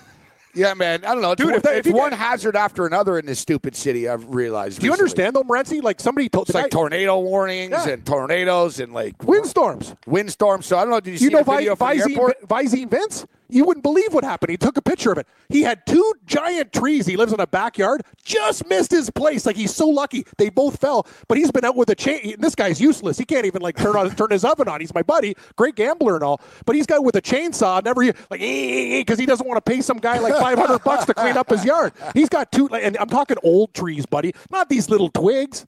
I'm talking like redwoods, baby. I don't know if you saw the video at uh, Pearson Airport. Oh yeah, the fl- uh, planes flying sideways. Yeah, it was nuts. Yeah, planes were flying sideways, and the um, the uh, luggage containers, Oh God. big oh yeah. luggage. Look at the video here. The big metal luggage uh, containers started uh, started flying around, Yep. man, and nearly wiping people out. It was like over the top. Oh yeah, it was crazy, man. Here's, like, here's the. Uh, look at this. Yeah, so they're just moving. Look at it. Yeah, they're moving on their own. Wow. yeah, now there's there's At a at a fast clip too. Man, that's crazy. There, here, there's another video here of it. Dude, there's like guys dodging. There's like guys dodging for their life. Look at this. Yeah, no, they had the the reporter from the other show that I'm doing at six o'clock. The guy was down there saying, yeah, it was it was like death, life or death situations by the airport there. Man, I just got an ad blocker on Twitter. Really? Yeah, I couldn't play a GIF because of an ad blocker on Twitter. Yeah. Look, look. Yeah, this is Dude, you this, can run over this. Throw him into the truck. Oh Look at this guy, this my guy. god! Wow, that's, oh, that's coming in hot, and those things weigh a lot. Oh yeah, that'll kill. Oh, bye bye truck! Oh, he Look, got, look, look at this guy here. Smoked. Look at this guy. Oh, oh, oh. Oh man, yeah, that thing hits you, you're you're in big trouble. And what it'll do, it'll pin you. That's the thing. Those guys almost got pinned. That would have been a disaster. Yeah. So, and you know the the You know, airport's he- in my neck of the woods. He would have been told after uh, also uh, act of God, buddy. Sorry. Yeah, that's what they say. Act of God. So anyway, bust out the wall. But you're right. I should look for a, a cheaper contractor. Our boy guy's gonna be Craig uh, Craig Martin uh, tuning in said, "I heard you guys talking about the horse dominance that ruined other horses who finished uh, second three times in a row in the Triple Crown races. Just think of the career Phil and Ernie Els would have had. More so, Phil if Tiger uh, didn't exist. Such a good point. Phil would have 20 to 25 more wins. Now, um, With al- always a pleasure, uh, Craig. Now, speaking of Tiger Woods, he struggled a little bit over the weekend, and I saw an article in the New York Post um, this morning, and um, it was basically the headline was the Tiger Woods we never expected that we would see, and it went on to say that we never expected to see Tiger Woods just an average golfer on tour. Yeah, And I'm thinking, what the hell have you guys been watching for the last eight years? that's right. And Like- we we've been and, and, But I and by the but way, Cam, he has one like good two rounds, and he's can't- going to win the Masters. he can't play four. and then the media buries him again after. I know. Stop building the guy up. Stop building him up. Tiger is who he is. It's an accomplishment that he's even back on a tour right now. Let him be. he'll win one of these stupid tournaments. One one day he'll win a tournament again. He's never winning a major. He'll win some, you know, the the Shell Open or something like that, Shell Houston Open. or one in Florida, Actually, no- Bay no- Hill, where he played whatever. Know, know what's coming up this week where he plays really well at? The Players Championship at TPC Sawgrass. But he, I don't know if he's going to win, but he plays well there. He ain't winning the No, hey, TPC. hey, a lot of people came up to us and said, "Hey, what was your take on Oh, no, Tiger and all this stuff?" He's, dude, done, he's done shit since he's been back. So why, you know what I mean? People Everyone were apologize. I remember there were a couple of people. Yeah. Well, you Apo- guys, how about you Tiger apologize to us now? Are you guys going to admit you were wrong about Tiger? What? What- what are we wrong about? That he hasn't crashed a car into a tree in the last six months? We're cheering for the guy too. The thing is, we don't, that, that's the thing about Tiger Woods is I actually like I want him to do well now. But I'm telling you, when you're putting this guy at 20 to one odds, 22. You got to put him like a 66 to 1 and all this stuff again. He's not worth betting. He's not worth playing in DFS. He's not worth doing anything until he gets it together. And you bring up a great point. He can go out there and shoot two or three under and grind it out. But after he has a grind out round, Gabe, he's 42 years old now with surgeries. It's a young man's game, man. You see them out there. Like Jason Day effortlessly, was driving the ball between 340 and 360 yards with his move. When he doesn't have vertigo, him, Justin Thomas, and all these other guys, think about Tiger Woods, what he has to do to beat them now. And the problem is, what's his worst thing that used to be his best thing? Putting. He's older now. You got sh- the shakes over the ball. You don't hit those 15 footers the way you used to. When you get older, your eyesight gets worse. Your hands start to shake. Things. He's a man now. Like he's older. He's not the same guy. And people still want to put him in the hot tub time machine and say, "Hey, Tiger can do it." Whatever. No, he can't. And when he's needed to come through in final rounds, he's disappeared. It's it's the opposite of the old Tiger. Patrick Reed's wearing his colors now. He's red and black. Like you know what I mean? He's finishing top five. He's making money. He won the Masters. So all these people that are saying, "Oh, you know, Tiger Woods," Tiger, it's you got to think, people. This guy, and I got to believe. I'm going to say something on the air. What, I, in my opinion, my opinion was Tiger Woods did steroids. I believe that. I will. I will. It's just an opinion of mine, Morency, and I'm, I'm going to say this. A lot of people are going to go, "You Cam, you're a dick," but I'll tell you something. The guy's body with the surgeries and the way he is breaking down. How do you not think when you're watching these tournaments in comparison to other guys what is happening to him? You get my drift? Like that's the thing. Uh, What you don't think because he's playing golf that he didn't try performance enhancers and all this stuff? Look at the way his career trajectory is going compared to other baseball players who've, you know, rode the juice and stuff. That's just that's just something that has to be considered. Dude's in worse shape than Brett Favre. Ti- Tiger Woods is like his body's more beat up than like a football. and he player. looks great. Like he he's got the And form people still. say, "Oh, because he had a violent golf swing." It's like you have a violent golf swing, yeah. You tear a ligament in your elbow. You maybe, oh yeah, you got shoulder some surgery. guys some, What- some back problems. Yeah, you know what I mean. But as you stated, I, I I'm in a complete agreement with you. I don't think Tiger's going to sue us anyways. No, I just Uh, I that's my belief. But yeah, in my own personal opinion as well. And to be honest, I've been to his doctor before. I've actually been in that office before of the uh, The same doctor with Barry Bonds and Tiger Woods Yeah. and all that other guy, the guy from outside where I live. yeah, yeah, It's he's like a- in a yeah. strip. It's like in a little district, like industrial strip sort of office type uh, building near the airport in Toronto. yeah, it's yeah. And um, you go into his office, and they don't even hide it. He's got pictures of Tiger Woods, Peyton Manning, Mario Lemieux, Dan Marino, I thought Barry Bonds was there too. Barry Bonds, Lance Armstrong. Basically, any athletes that's ever done steroids before Is on the wall. Yeah. So I just wonder. I you know I've always wondered, Cam, and it's not even allegedly here because that doctor actually has been arrested He and has, charged. yes. If you remember, Yes, his I do. assistant got busted at the border as he was trying to send steroids Correct. to athletes. Correct. No, and that's you bring up a really good point. I'm I'm saying it too. Just I'm watching the body. I'm watching what has happened over time.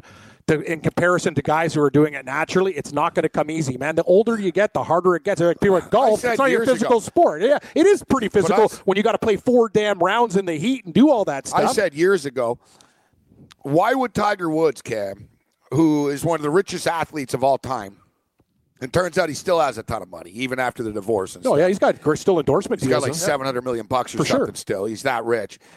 So why would one of the richest people in America, richest successful people in America, who lives in Orlando, Florida, went to Stanford, which has one of the best medical facilities Yep. in America, why would he seek medical attention, Cam,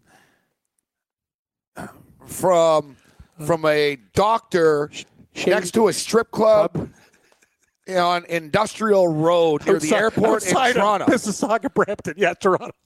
Like guys, like I'm kind of like, you know, like sort of like nondescript industrial sort of office Yeah. space.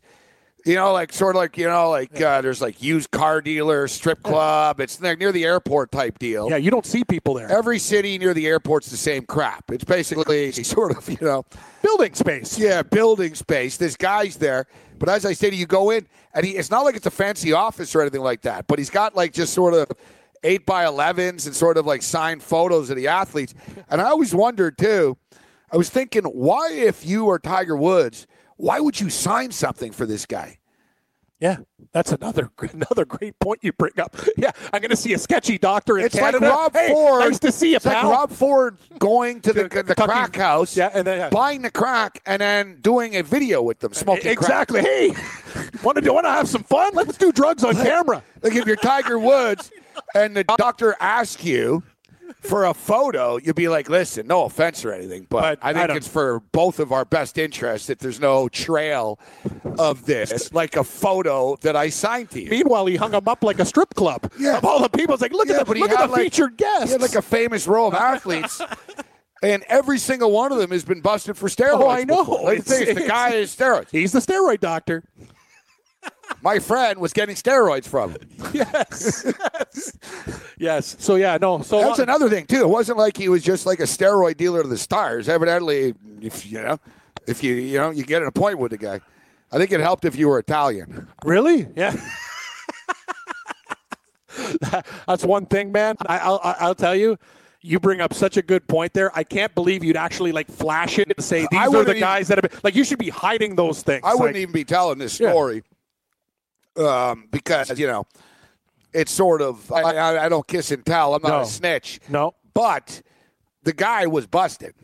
like, Yeah. it's not a secret. It's not like You're not being a snitch when you've already been. Uh, yeah, like if the guy charged. if the guy is, hasn't already been exposed and been indicted, etc. Before, I wouldn't. I'd be you know I wouldn't be telling the story. Oh yeah, I know this steroid dealer that did. It's like yeah, I don't want the I don't want the feds call. Yeah, tell us more. we got enough problems when, when Yeah. people call. Like we got creditors and Tell, stuff. tell We don't need more. the Uh, feds. yeah, you know, you know what you're gonna say. I just really? do- I just dodged two calls in the last break.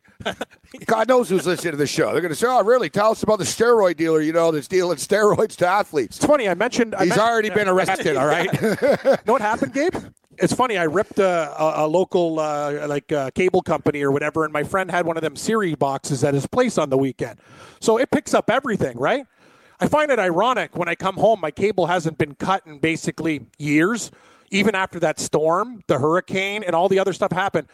Ironically, right after I went on a rant about this company, my cable and internet and everything goes out. And then the lady comes up to me, listen to this one, and goes, You have to buy two new boxes, this and this and this. I go, I think I want to seek a second opinion. So I call back later. I get another guy from the same company who said, Sir, that is not true. Your box is fine. There's been an outage in the area. Somebody tripped it, and your cable's going to be out for six hours. When you wake up in the morning, it's there. So I have, I have two different people from companies. One saying I'm a, a liar, shilling me product, and the other guy saying, No, don't worry about it. Everybody's affected by it. And I haven't had it go up two and a half, three years, but it happens to go that night, the minute I was cutting them up. Weird things are happening. So you think that you I think were they were talking listening. around Siri? I think somebody from the company like said this guy's a this guy's an idiot. I, like I feel like there something's going on. I wouldn't. I I can't say you're. I doubt it. No, I, I doubt it. Okay. But you know, I also didn't think that Mark Zuckerberg was selling Facebook data to uh, to Steve Bannon and the Russians. You bring up good points, buddy. Right. I'm telling you, man. So- it sounds far fetched and Yeah. stupid, Morency. But no, if I, no, but they're but, listening. No, no, But if I bring my case to the table and I tell you these problems haven't existed in years, but it happened just then, that's the problem that I have with it. Probably coincidence, but eh, I don't know, man. I'm starting to see things through you. I'm uh, questioning things a little bit more here. Well, speaking of questioning things, of course, uh, often in the news on a daily uh, basis, um, you hear about the uh, the Mueller investigation and Yeah. the uh, the probe into collusion in Russia and all that other stuff uh, with Donald Trump. And uh, you know, there's no collusion. All right, there's no collusion. And I'm not even a Trumpite, but there's no collusion. You think Trump? What's Trump colluding with? The guy can't even collude a lie that he banged a porn star with Rudy Giuliani. You think he colluded like to rig an election? like, like, like, like, honestly, like, you, like, you guys could save a lot of taxpayers' dollars and just say, all right, you look at this guy. What, what, what did he collude with? Did you just see that poll that was on TV there? Said it was it was like good and bad. Like it was so vague. It goes 50 57% of the people say things are good and the other 40% say bad. Three unknown. Like what kind of poll is that? Look at it. 57% say things in country going well. Like nothing. Like what are you breaking it down as? Like uh, in other words, it means that Trump's going to win again. um, so, so there's Mueller investigation Yes. going on, and you know I haven't talked about this, but this is like the biggest scam investigation going on since the uh, investigation into steroid use in baseball. And I'm dead serious on this. I'm going to get serious here. Now, the steroid investigation into baseball. You know how much money they spent on that? Over thirty million dollars. All right, taxpayers' dollars. Over thirty million dollars. You know how much money they spent on the 9/11 commission? Six million dollars. So somehow they spent $25 million more investigating steroid use into baseball than they did actually what happened on 9 11. That's insane. All right, so that's all you need to know about these commissions, okay? So it's it they have a license to print money, right? They can do whatever they want. There is no budget, there is no anything. They can do whatever the hell they want. So oh. I had Jose Canseco oh, on, Yep. and Jose Canseco testified in this commission. Yes. And we he said the same thing. He goes, he was talking about how much money they spent and what a big scam it was. And I asked him, when you testified, what happened? He goes, no, I had to pay my own flight. They didn't pay for a hotel room. And it actually cost me money. So it leads you to wonder, so where the hell did the money go? Exactly. Right? So I'd like to know how much money Mueller is spending right now with your big fishing expedition. And now you've got FBI agents interrogating Fedor Emelianenko. Did you know that you can listen to this show live on the award winning Fantasy Sports Radio Network? Listen on the iHeartRadio app, the TuneIn Radio app, or download the Fantasy Sports Radio Network app. The Fantasy Sports Radio Network is the only totally free 24 7, 365 fantasy sports network of its kind without a subscription. Check out YouTube Live on the Fantasy Sports Network YouTube page and participate in the programming there, where you can ask questions, discuss the topics with other fantasy enthusiasts, or tell everyone that you disagree. Call into your favorite show and ask your question. The number is 844 84 FNTSY. That's 844 843 6879. The Fantasy Sports Radio Network, your free fantasy source 24 hours a day.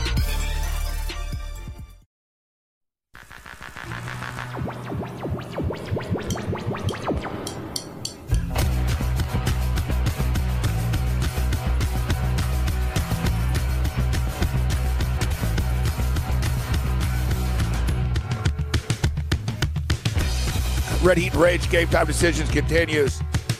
We'll get to our picks in a couple of minutes before Cam leaves the building at 6 o'clock. But as I was talking about, so the Mueller investigation continues. It's been going on for like, I don't know, man, like 14 months now or something like that. Clearly, if they had some serious evidence that Donald Trump did something serious, then they would already do something about it. like It's a fishing Right. expedition. so now, now there's a report um, that um, remember we were talking about the Fedor Frank Mir fight a couple of weeks ago. Yep. Big uh, Bellator heavyweight uh, uh, tournament uh, fight. Fedor knocked uh, Frank Mir out. He did. The last emperor, um, one of the toughest men ever to fight in mixed martial arts, Fedor Emelianenko. So um, now there's a report that um, the Russian fighter was in Chicago killing time with his entourage, in the days before a mixed martial arts uh, mixed martial arts bout, when the call came, the FBI were looking for him.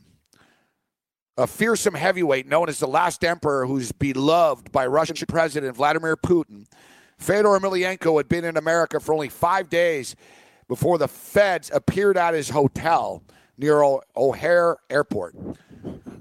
So this guy's getting ready for a fight. And they're doing coming to Chicago, ch- chasing the, this F- guy down. the FBI shows up to interrogate him, basically for being Russian. And because he is the Russian ambass- ambassador to sport.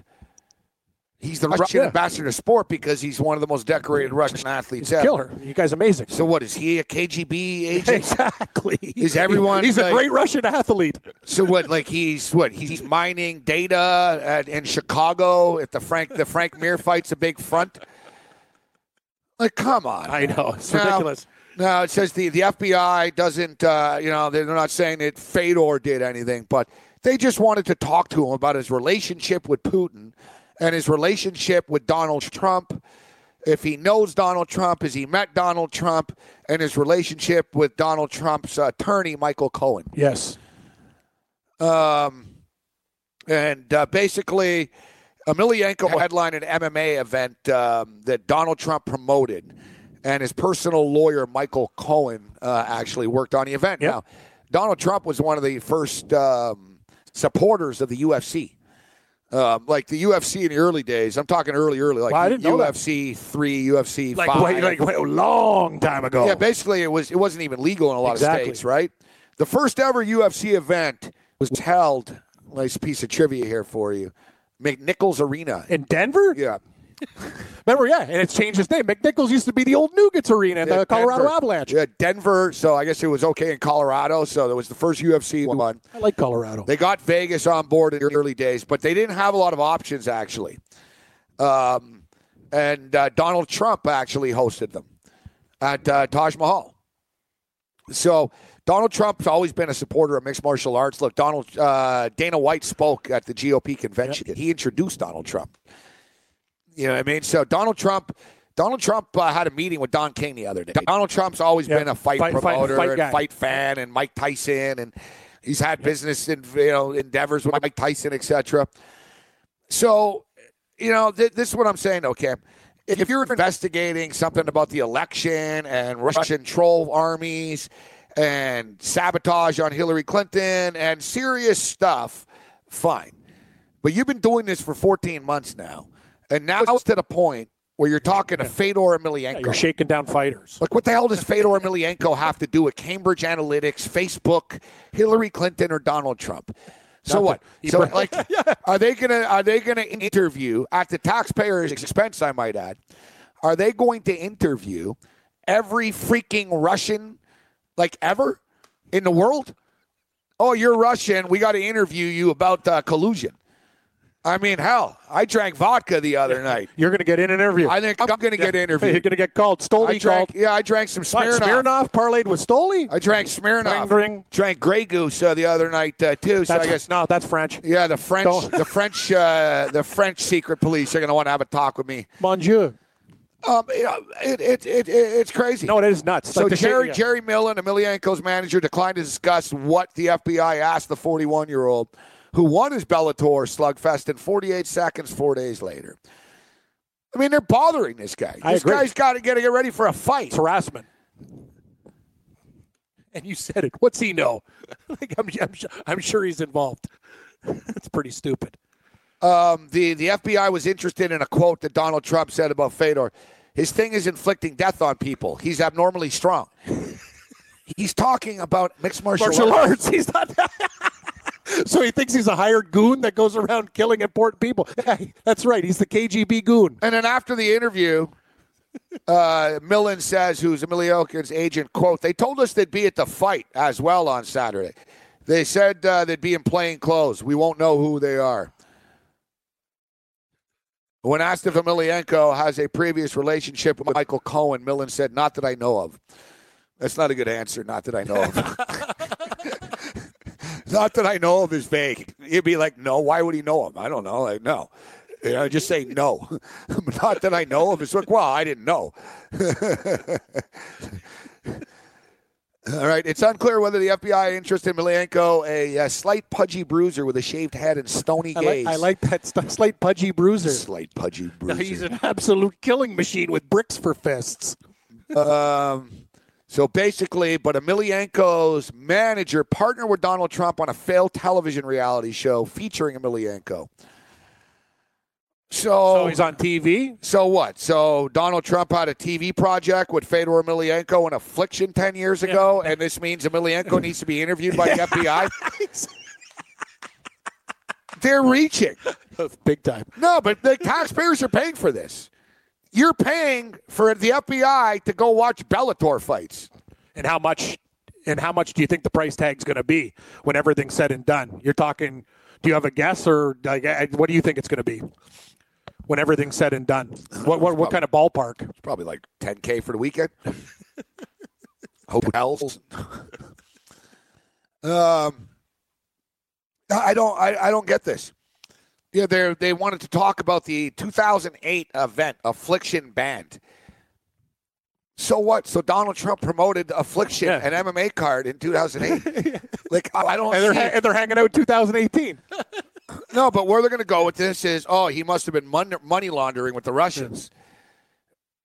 Yeah, I don't know. If you guys want to ask a ser- more serious question, maybe you guys can answer the truth whether the uh, World Series of Fighting was funded by CIA funds. but I'm just just asking Just throwing it out there. questions that I don't think Jake Tapper uh, will probably have. That was the best. When you saw Jake Tapper there, he just had that look on his face like, yeah, he's ready to rock. It's great to have a picture here of Donald Trump with uh, uh, with uh, Tom Anselmo, who was the um, the president of Affliction, who used to come on my show actually at the time. Atencio, Tom Atencio. And what year was this? It was 2008. 2008, 10 years ago. Yeah. So I, From, you know, from, from, just- from a mixed martial arts card, yeah. Okay. so how though? But how does this like turn into like him being interviewed by the FBI in this probe? So my whole point is here. I mean, what's next? You're going to interview Alexander Ovechkin? He's next on the list. That's great. Hey, Ovi, after the Pens game, come on here. We got to chat. You going to interview Yakov Smirnoff? I'd like that. I hope I, I hope they interview Ovi. That'd be great. What do you, what do you know about Hillary Clinton and uh, Seth Rich, Ovechkin? do you know anything about Seth Rich's disappearance? I do. I do have a poster of Sidney Crosby on my wall. Thanks, bud. Yeah, I get it. You said uh, this sounds like when I'm talking reaching and fishing. Yeah, that's absolutely nuts. Uh, that sounds like a big waste of money, brother. Big waste.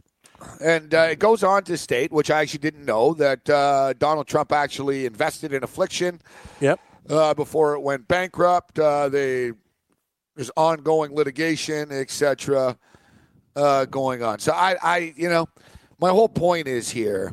Wherever you stand politically on this, and whether you're if you're listening right now, and I think we probably have a lot more pro-Trump supporters listening than anti-Trump uh, people listening. But whatever side of the fence you're on on this investigation, the fact of the matter is, it's time to wrap it up. Yeah.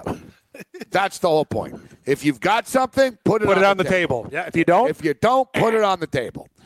Right? And, and I'm starting to lead me to believe that they really don't have something and they're just grasping. just now. milking it for as Yeah, long as it can go. if they- news. what about the news Because? I'm telling you right now, if they if Bob Mueller was sitting on something, Cam, if he's sitting on something, you know what? Going, you know what? We're gonna nail this dude in about six weeks, and man, he's done. Yeah. Why would they be going to Bellator events? Why? Yeah. Why would you be in Fedor? Great point. He would say, he would say, guys, we already have him locked in on this and that, and uh, exactly. obstruction of justice is already done.